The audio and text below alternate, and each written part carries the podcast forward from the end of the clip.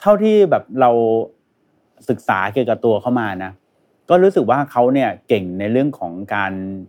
การ present เพราะว่าจริง ๆ ลึกๆ แล้วอะตัวเขาว่าเก่งในเรื่องของมนุษย์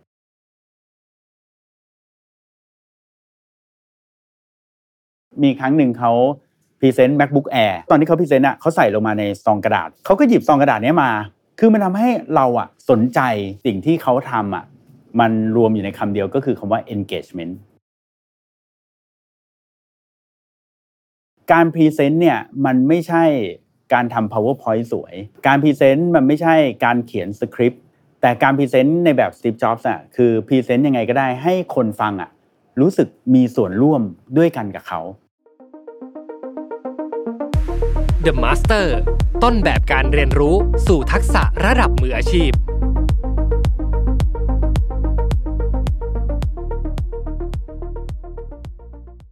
สวัสดีครับ พบกับรายการ Remaster วันนี้ซีรีส์พิเศษ The Master ครับ เรียนรู้ทักษะระดับมืออาชีพ จากบุคคลผู้เป็นแรงบันดาลใจในการทำงาน ในการทำธุรกิจนะครับของใครหลาย ๆ คนเลย วันนี้อยู่กับผมอ้ามสุภกรอีกเช่นเคยครับ วันนี้แขกรับเชิญของผมนะครับ คุณเก่งสิทธิพงศ์สิริมากเกษมนะครับ CEO จากบริษัท RGB 72 ครับ ผู้ก่อตั้งนะครับบริษัท Creative Talk และเป็นผู้จัดงาน Creative Talk Conference นะครับทุกคนรู้จักพี่เก่งกันดีอยู่แล้ว วันนี้พี่เก่งจะมาเล่าเรื่องของ The Master ของเขาครับ Steve Jobs พ่อมดแห่งวงการไอทีจะเป็นอย่างไรนั้น ลองไปรับชมรับฟังกันเลยครับ สวัสดีครับพี่เก่ง สวัสดีครับอ้ำสบายดีพี่เก่ง สบายดีครับครับ วันนี้อ่ารายการ Remaster Series พิเศษครับ The Master พี่เก่งขอบคุณมากที่ให้เกียรติมาเป็นแขกรับเชิญคนแรกของผมเลยโอ้โหขอบคุณอ้ำด้วยนะที่ชวนพี่เก่งมาเป็นแขกรับเชิญด้วยครับวันนี้ก็โอ้โหตื่นเต้นนะรู้สึกว่ารายการนี้เราไม่เคยเห็นมาก่อน ยิ่งใหญ่ครับยิ่งใหญ่เออเออก็ก็เป็นบรรยากาศสบายๆนะครับ วันนี้มาคุยกัน ผมขออนุญาตถอดพี่เก่งออกมาจากตำแหน่ง CEO นะครับอืม founder บริษัท ขอให้พี่เก่งวันนี้เป็น the learner ของผมนะครับหรือว่าอ่าเป็นนักเรียนรู้นะครับที่ครับจะมาเล่าประสบการณ์ของพี่เก่งผ่านคนที่เป็น the master ของพี่เก่งอืมวันนี้อย่างที่ผมปูไปตอนเริ่มรายการก็คือพี่เก่งอยากจะมาพูดถึงเรื่องของ Steve Jobs พ่อมดวงการไอทีนะครับอยากให้พี่เก่งปูพื้นฐานให้ทุกผู้ฟังทุกท่านฟังหน่อยครับว่า Steve Jobs เป็นใครทำอะไรนะครับ และทำไมเราถึงรู้จักเขาจนถึงทุกวันนี้ครับ โอ้โหจริงๆ พูดถึงสตีฟจ็อบส์เนี่ยนะเขาเป็นคนที่ผลิตอ่าเขาเรียกว่าคิดนวัตกรรมต่างๆเยอะแยะมากมายเลยเนาะในอดีตมานะ แล้วก็หนึ่งในสิ่งที่ยังเห็นอยู่ในปัจจุบันนะจริง ๆ ต้องเรียกว่ามีหลาย ๆ อย่างเลยก็อครับย่างเช่น iPhone อย่างนี้นะหรือ MacBook อย่างนี้นะฮะไอแพดอะไรเงี้ยนะเพราะว่าแกเป็นเจ้าของบริษัท Apple นั่นเอง เริ่มต้นมาเนี่ยตอนเขาเกิดมาเนี่ยเขาก็กลายเป็นคนที่ต้องไปอยู่ที่บ้านของคนอื่น คือไม่ได้อยู่ในครอบครัวตัวเองนะนะอืมครับเออเขาเกิดมาเนี่ยเขาก็ต้องไปอยู่กับพ่อเลี้ยงแม่เลี้ยงละเพราะว่าคุณแม่เขาเนี่ยเหมือนเหมือนจำเป็นที่จะต้อง ให้เขาไปอยู่กับคนอื่นเนาะเออแต่ทีนี้เนี่ยสิ่งที่น่าสนใจนะที่เคยอ่านมานะแล้วเป็นประวัติที่แบบเรารู้สึกว่าเราเราชอบตรงเนี้ยก็คือว่าคุณแม่เขาเนี่ยตอนที่พาเขาไปอยู่กับคุณพ่อคุณแม่บุญธรรมเนี่ยคุณแม่เขาอะไปบอกกับทางนั้นด้วยว่า เลี้ยงยังไงก็ไม่รู้แหละ รู้แต่ว่าสิ่งหนึ่งที่ต้องทำให้ได้นะ คือต้องส่งลูกเขาอะเรียนให้จบมหาวิทยาลัยให้ได้นี่ครับสตีฟจ็อบเองแกก็อยู่กับบ้านเนี้ยมาเรื่อยๆเรื่อยๆเรื่อยๆจนกระทั่งแกโตขึ้นมาแล้วแกก็เรียน แล้วก็ได้เข้ามหาวิทยาลัยเลยตามที่ตามที่ได้คุยกันเนาะแต่ทีนี้ถ้าเราลองนึกภาพดูนะ คนอเมริกันนะฮะไม่ใช่แบบทุกคนเนาะที่จะสามารถที่จะมีเงินส่งลูกไปเรียนมหาวิทยาลัยได้นะใช่เออมหาวิทยาลัยที่อเมริกาก็ถือว่าค่าใช้จ่ายสูงเหมือนกันแกก็เข้าไปเรียน แต่ว่าทางบ้านน่ะก็ไม่ได้รวยมากนะพ่อแม่บุญธรรมไม่ได้รวยมากก็จำเป็นที่ต้อง หาเงินมาทำงานอย่างหนักเพื่อส่งให้เขาอะเรียนมหาวิทยาลัยให้ได้ แต่ว่าสุดท้ายเนี่ยสตีฟแกก็เรียนไม่จบกระโดดออกมาก่อน ตอนหลังก็มาทำงานก็ไปเคยไปทำอยู่ Atari อ่าไปทำงาน Atari ก็เจอเพื่อนนู่นนี่นั่น ซึ่งตอนหลังเนี่ยเพื่อนที่เขารู้จักเนี่ยเขาก็ชวนกันมาทำคอมพิวเตอร์อืมซึ่งสุดท้ายเนี่ยก็ออกมาเป็นคอมพิวเตอร์ยุคแรกๆเลยก็คือคอมพิวเตอร์ Apple นั่นเองแต่ว่าไอ้เรื่องการเรียนเขาเนี่ยมีอันหนึ่งที่ที่น่าสนใจก็คือ มีช่วงหนึ่งเนี่ยที่เขา drop เรียนออกไปใช่ไหมแต่ว่ายังมีวิชาหนึ่งที่เขาอะได้ได้เรียนอยู่ก็คือวิชาที่ชื่อว่า calligraphy อืมเออ calligraphy ก็คือวิชาประดิษฐ์ตัวอักษรนะเวลาเราเรียนอะเราก็จะได้ศึกษาไงครับเราก็จะรู้ว่าฟอนต์ตัวนี้เนี่ยหัวมันกลมนะ อันนี้หัวมันอาจจะทรงรีนิดนึง อันนี้มันจะแบบเอ่อตรงนี้หนาตรงนี้บางอะไรเงี้ยคือเราจะเห็นฟอนต์มากกว่ามากกว่าที่มันเป็นแค่ตัวอักษรนะซึ่งอืมเจ้าวิชาเนี้ยมันเลยทำให้สตีฟจ็อบส์เนี่ย เป็นคนที่มีความละเอียดในเรื่องของงานดีไซน์เนาะเราจะสังเกตว่าเอ่อตัวพวก product อย่างพวกคอมพิวเตอร์ของเขาอะมันจะแบบโอ้โหดูเนี้ยบเป๊ะดูสวยมากเลย ก็เป็นเพราะว่ามันเกิดมาจากสิ่งเนี้ยที่แบบเขาได้เห็นถึงรายละเอียดต่างๆ ของงานดีไซน์ มันก็เลยติดตัวเข้ามา แล้วก็ทำให้เวลาที่เขาทำคอมพิวเตอร์อะเขาไม่ได้มองแค่ว่า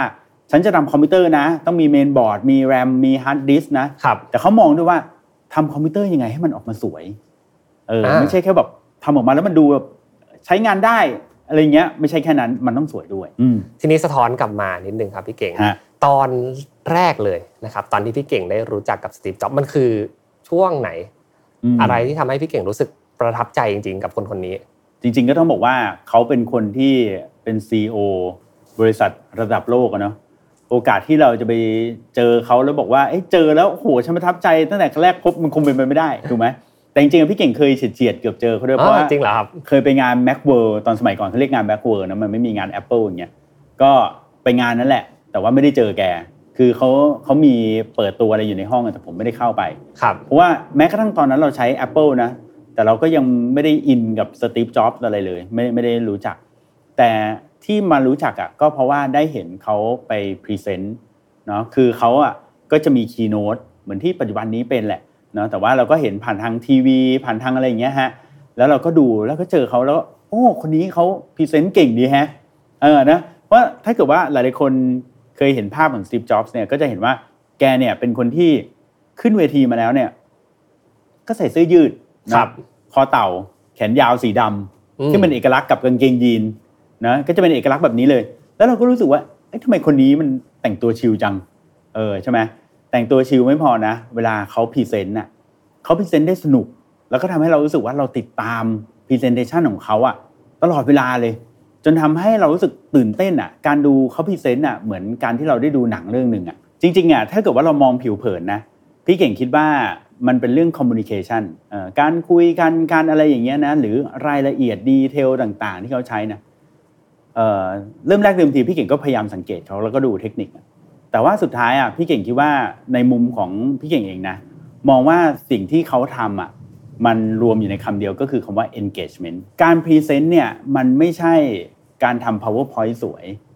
เอ่อการพรีเซนต์มันไม่ใช่การเขียนสคริปต์หรืออะไร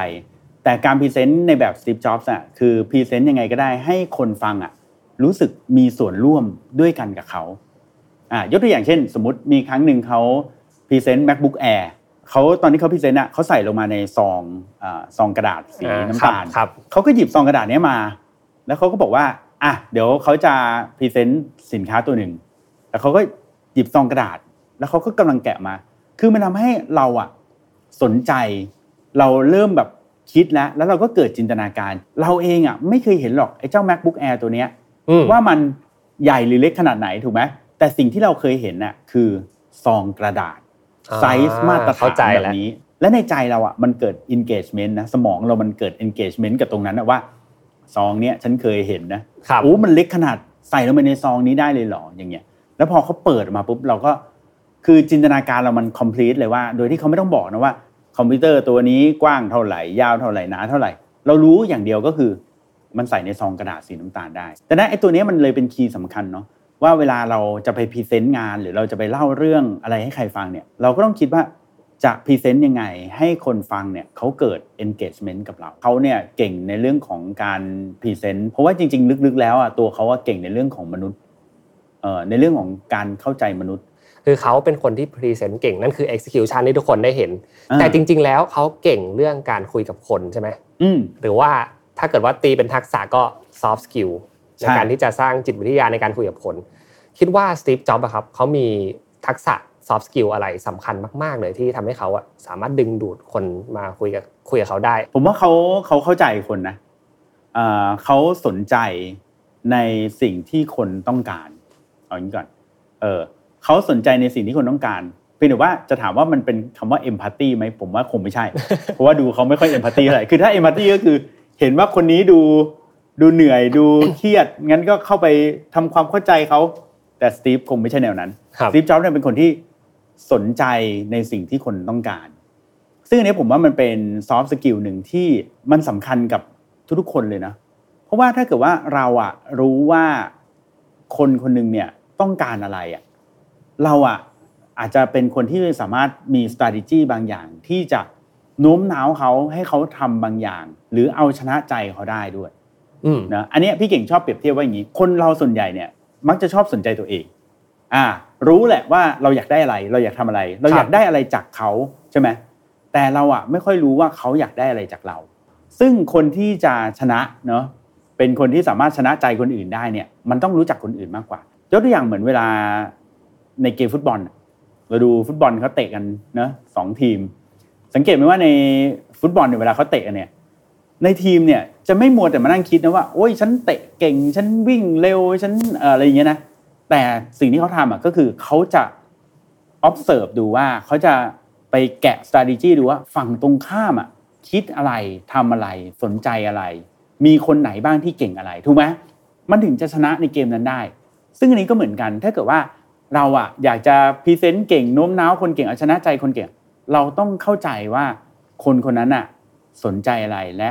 ชอบอะไรสตีฟจ็อบส์เนี่ยแกเป็นคนที่ไม่ชอบเรื่องเซอร์เวยนะเพราะการเซอร์เวยเป็นการถามลูกค้าว่าอยากได้อะไร ซึ่งจริงๆแล้วตัวลูกค้าเองอะอาจจะไม่รู้ด้วยซ้ำว่าตัวเองอยากได้อะไร โอเคเข้าใจแล้วเออ แต่เขาไม่ถามแต่เขาสนใจ เขาศึกษาเนอะเขาไม่ถามก็คือไม่ได้แปลว่างั้นฉันไม่ไม่สนใจไม่ฉันอยากทำอะไรอะไรก็ก็ทำทำไม่ใช่ใช่ไม่ใช่ไม่อใช่ย่างนั้นแต่เขาจะศึกษาดูว่าเออลูกค้าคนนี้นะมาร้านเราบ่อยๆฮะ เออสั่งแบบนี้ทุกวันเลย เออเขาต้องชอบแบบนี้แน่เลยอะไรอย่างเงี้ย ซึ่งอันเนี้ยมันคือ insight บางอย่างที่ที่บางทีไปถามเขาเขาก็ไม่รู้นะทีนี้เราพูดถึงเรื่องดีๆของเขาไปเยอะมากมายแล้วผมอยากจะพาพี่เก่งไปฝั่งที่ dark กว่านั้น dark side เหรอ dark side บ้าง แล้วเรื่องที่เขาทำงานเนี่ยครับ ในมุมมองการทำงานของเขาเนี่ยเขาเป็นคนยังไงบ้างเขามีเรื่องดีๆ ที่ทุกคนเห็น ว่าเขาเป็นคนพรีเซนต์เก่ง แต่ในอีกมุมหนึ่งที่ที่ไม่น่าจะหยิบมาใช้งาน หรือว่าไม่น่าจะเอามาเป็นเยี่ยงอย่างมีไหม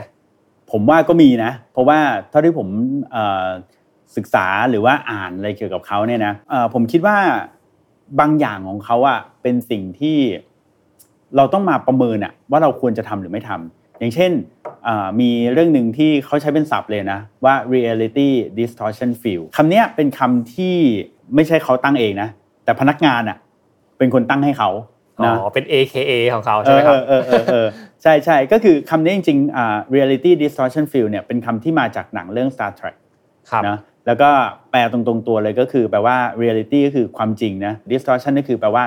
การทำลายนะครับเออนะก็คือเป็นการบิดเบือนความจริงนั่นเองนะยกตัวอย่างเช่นอ่ามีครั้งหนึ่งมีครั้งหนึ่งตอนที่แกททำอยู่ Atari กับเพื่อนครับ แกก็บอกเพื่อนว่า เอ้ยทำโปรแกรมเกมใหม่กันเถอะอะไรเงี้ยนะ เกมนั้นก็มีชื่อว่า breakout ชื่อเกม breakout อืมเพื่อนแกก็ชื่อเอ่อสตีฟสตีฟวอสเนี่ยคนนี้ครับก็ตอนหลังมาเป็นเอ่อเป็น co-founder นะเป็นผู้อ๋อร่วมสร้าง Apple ด้วยกันเนี่ยครับนะตอนนั้นแกก็ไปคุยกันนะสตีฟวอสเนี่ยเขาก็บอกว่าไอ้โปรแกรมเนี้ยเกมเนี้ยถ้าจะทำให้เสร็จนะต้องใช้เวลาเดือนหนึ่งอืมสตีฟจ็อบบอกว่า โอ้ยไม่ต้องถึงเดือนหนึงหรอก มันได้มันได้เร็วกว่านั้นนะ ห้าวันก็น่าจะต้องเสร็จแล้วจากเดือนหนึ่งเหลือห้าวันนะอ๋อลดลงมาตั้งยี่สิบห้าวันก็คือเกนี่ยทับเพื่อนไปก่อน ใช่ใช่ใช่แล้วเขาก็พยายามบิวเพื่อน แล้วก็บอกเพื่อนว่ามันสามารถเป็นจริงได้ยังไง มันทำแล้วมันดียังไงนู่นนี่นั่นนะอืมก็บิวกันไปนะจนสุดท้าย เพื่อนเขาเนี่ยก็สามารถทำเกมนั้นนะได้เสร็จภายในห้าวันอ๋อโอเคซึ่งจริงอันเนี้ยมันก็เป็นเรื่องดีนะถูกไหมมันอืมมันก็เออรู้สึกว่า production มันก็เร็วขึ้นทุกอย่างก็เร็วขึ้น แต่ถามว่าพนักงานทุกคนชอบไหม ก็อาจจะไม่ใช่ทุกคนอาจจะไม่ใช่นะ บางคนเออออาจจะ burn outท์ไหมครับ ถ้าเกิดว่าเออเกิดเหตุการณ์แบบนี้บ่อยๆอะไรเงี้ยครับใช่ใช่ไหมบางคนก็อาจจะเครียดเออเคยมีพนักงานคนหนึ่งอะเขาให้ความเห็นเกี่ยวกับเรื่องนี้ของสตีฟจ็อบส์เนี่ยเขาบอกว่าเอ่อที่สตีฟจ็อบส์เนี่ยทำให้สิ่งที่เป็นไปไม่ได้เนี่ยสามารถเป็นไปได้เนี่ยนะครับก็เป็นเพราะว่าสตีฟจ็อบส์เองเนี่ยไม่รู้ว่ามันอะเป็นไปไม่ได้อ่าเข้าใจไหม คือเขาเชื่อว่ามันเป็นไปได้เออทั้งหมดใช่ไหมครับ ใช่เขาเชื่อว่ามันเป็นไปได้โอ้โหก็ดูเป็นดูเป็นหัวหน้างานที่เป็นสิงโตนะดูแบบมีความไล่งับใช่ไหมครับเออเออมีความมีความโหดแล้วแล้วคาผมโดก็เห็นด้วยที่พี่เก่งบอกก็คือ อาจจะมีคนชอบและใช่ไม่ชอบ ก็เลยดึงดูดพนักงานในรูปแบบที่คล้ายๆ กับที่สตีฟจ็อบส์ทำงานอยู่ ผมรู้สึกว่าคนใน generation พี่เก่งนะครับอืมระดับ CEO นะครับแล้วครับผู้บริหารนะครับ ผมถามนะสิบคนนะครับครับประมาณ6ถึง7คน มีสตีฟจ็อบเป็นไอดอลกันหมดเลย มีเป็นอืม the master กันหมดเลยนะครับ ที่เหลือก็จะมีคนอื่นบ้าง มีบิลเกตมีอะไรเงี้ยครับอืมทำไมคนถึงชอบเขาเยอะขนาดนั้น โดยเฉพาะในฐานะของผู้บริหาร อืมผมคิดว่ามันเป็นเพราะว่าเขาเนี่ยเป็นหนึ่งในตัวอย่างของคนที่มี vision เนาะ vision คือหมายถึงมองการไกลได้นะอืมมี vision มองเห็นว่า โลกนี้มันต้องการอะไรในอีกสองสามปีข้างหน้า แล้วก็ vision ของเขาเนี่ยมันค่อนข้างคมชัดเนาะเขามีความแตกต่างเนาะการแตกต่างของเขานี่ก็ตั้งแต่การแต่งตัวแล้วนะแต่ก่อนเนี่ยผู้บริหารก็ต้องใส่สูทผูกไทนะแต่แกก็มาเป็นเสื้อยืดแบบเนี้ยนะดังนั้นอะมันก็มีความแตกต่าง และไอ้ความแตกต่างวิชั่นของเขาการนำเสนอของเขาอะไรเงี้ยมันค่อนข้างเคลียร์แล้วก็ค่อนข้างชัดเจนนะพี่เก่งก็เลยคิดว่าคนอ่าในยุคพี่เก่งก็ได้นะ คือเราอะตื่นเช้ามาทำงาน เราก็ในยุคนั้นพี่เก่งก็ทำงานแรกๆพี่เก่งก็ผูกไทเหมือนกัน แล้วก็ใส่เสื้อเชิ้ตใส่สูทไปทำงานครับนะทั้งที่ตอนนั้นเป็นดีไซเนอร์นะอืมก็ยังต้องแต่งตัวแบบนี้ไปทำงานเลยตอนนั้นพี่เก่งทำงานอยู่อเมริกาก็ต้องแต่งตัวแบบเนี้ยนะแต่พอเรามาเห็นแบบนี้เรารู้สึกเฮ้ยมันดูเท่จังเลยอะเออว่ะเราไม่ต้องสนใจเจ้าการแต่งตัวข้างนอกก็ได้นี่นา ในการทำงานของเรามันคือเรื่องของความคิดเนาะมันเป็นเรื่องของวิชั่นเนาะว่าเราเห็นอะไรเนาะเราทำอะไรเพื่ออะไรอย่างเงี้ย แล้วเราคิด ให้แตกต่างอะไรเงี้ยครับคือผมคิดว่าตรงเนี้ยมันเลยกลายเป็นสิ่งที่ทำให้คนหลาย ๆ คนในยุคนั้นเนี่ยรู้สึกว่า เนี่ยมันคือ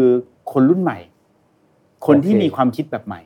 อะไรแบบเนี้ยฮะอือืมมโอเค ก็ในยุคนั้นที่สิบคนนะครับอาจจะเหมือนกันเก้าคน แต่คนนี้แหละเออต่างจริง ๆ กับใช่รองเท้านิวบาลานของเขาเออใช่ไหมครับใช่ใช่ใช่ผมชอบมากอยู่ในใจผมเลยนะรองเท้าเออรุ่นนั้นเลยครับเออทำให้คนแบบสนใจนะว่า เอ๊ะเขาใส่รองเท้าอะไรใส่รองเท้าอะไรเออ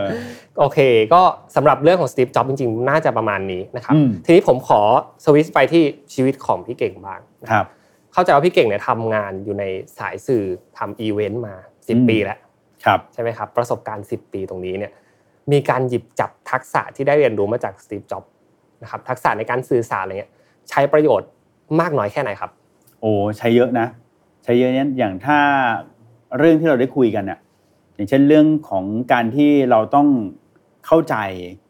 ว่าลูกค้าเนี่ยต้องการอะไรเนี่ยอันนี้ก็เป็นสิ่งแรกเลย เวลาเราทำงานอีเวนต์นะหรือแม้กระทั่งพี่เก่งคิดงานครีเอทีฟอะไรให้ลูกค้าเนี่ย สิ่งแรกที่เราต้องคิดเลยก็คือ ลูกค้าได้อะไรอืมอันเนี้ยคือสำคัญมากมากกว่าว่าเราจะจัดงานอะไร หรือเราจะทำอะไรขึ้นมาเนี่ย มันมันมากกว่าตรงนั้น คือเราครับจะทำอะไรขึ้นมาเราต้องดูว่าเขาอะต้องการไหมเขาอยากได้มันหรือเปล่า อันนี้คือคือพอยแรกเลย คือถ้าเกิดว่าเราเข้าใจตรงเนี้ยแล้วเราเอาธงไปปักไว้เลย เหมือนเป็น Google Map อะไปปักไว้เลยว่า เราอะจะวิ่งไปทางนี้ เพื่อที่จะทำยังไงก็ได้ ให้ลูกค้าได้ในสิ่งที่เขาอะอยากได้ปุ๊บเนี่ย จากนั้นเนี่ยไอ้เส้นทางที่จะไปถึงเนี่ย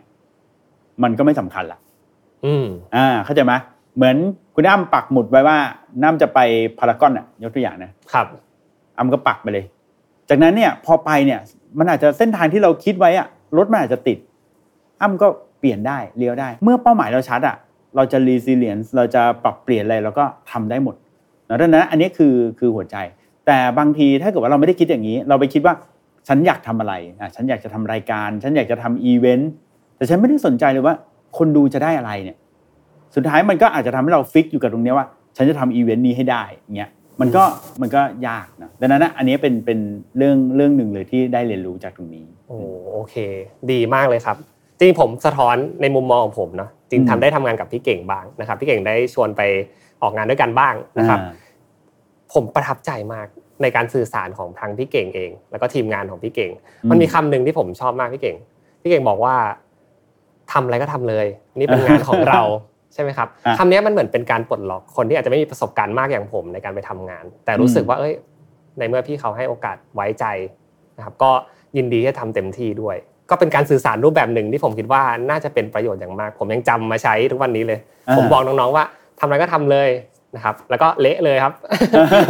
ล้อล้อเล่นครับล้อเล่น ก็ก็ดีมากๆเลยครับอืมสุดท้ายสุดท้ายขอเอ่อเรื่องสุดท้ายแล้วนะครับ ในยุคที่เราเปลี่ยนแปลงเนาะเขาสตีฟจ็อบทุกวันเนี้ยไม่ได้อยู่กับเราแล้วได้จากอ่าจากโลกนี้ไปแล้ว ทิ้งครับผลงานทิ้งตำนานไว้ให้กับพวกเราไว้มากมายเลยอืมแต่ในยุคนี้ Apple ก็ยังคงความโดดเด่นนะครับเป็นเจ้าตลาดอยู่ครับแต่วิธีการสื่อสารอาจจะเปลี่ยนไปบ้างอืมเก่งน่าจะเห็นภาพ ในยุคของทิมคุกแตกต่างยังไงกับยุคของสตีฟจ็อบบ้างครับ โอ้โห คือถ้าเทียบกันนะ ผมคิดว่ายุคของสตีฟจ็อบเนี่ยเป็นยุคของการวางรากฐาน วางอีโค y ิสเต็มอืมที่เวลาเราใช้ iPhone แล้วมันก็ต้องไป sync กับ Mac ใช้ Mac ก็ต้องมา sync กับเอ่อ iPad นู่นนี่นั่นมันอยู่ด้วยกันตลอด ถ้าอยู่ดีๆเนี่ยเราอยากจะไปคิดใช้โทรศัพท์ยี่ห้ออื่นขึ้นมา คราวเนี้ยชีวิตเราจะวุ่นวายพอสมควรครับนะอันนี้คืออีโค y ิสเต็มนะซึ่งเป็นสิ่งที่เขาคิดมาอืมนะยุคของสตีฟเนี่ยเป็นยุคที่เป็นยุคของการ innovate เป็นการเป็นยุคของนวัตกรรมในการสร้างสรรค์สิ่งพวกนี้ขึ้นมา แต่พอเขาวางได้ในระดับที่ดีพอสมควรแล้ว ไม่ว่าจะเป็นเรื่องของระบบการทำงานอีโค y ิสเต็มไมซ์เซ็ตต่างๆเรียบร้อยแล้วเนี่ยเขาก็เอ่อให้ทิมคุกเนี่ยนะขึ้นมานะทิมคุกเนี่ยเป็นคนที่เก่งในเรื่องของ supply chain ถูกไหมฮะครับผลิตสินค้าส่งสินค้ายังไงให้ถึงมือลูกค้าได้อย่างรวดเร็วนู่นนี่นั้นนะฮะมันคือยุคที่ Apple เนี่ยคงที่แล้ว และพร้อมที่จะ spinชูอืมตัวเองอืมให้ให้เติบโตขึ้นอย่างรวดเร็วอืม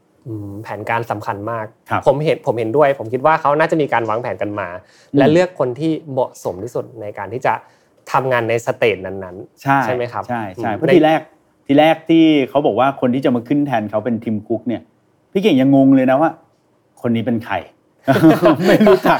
เออแต่ตอนนั้นเรารู้รู้จักกับโจนาธานไอฟ์ใช่ไหมๆครับ เป็นดีไซเนอร์คู่ใจเขาเนี่ยเราก็คิดว่าคนนี้น่าจะได้ขึ้นเพราะแบบ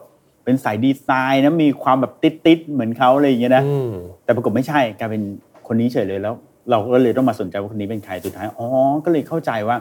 ทำไมถึงเป็นแบบนี้อืมโอเค ไว้ผมจะหา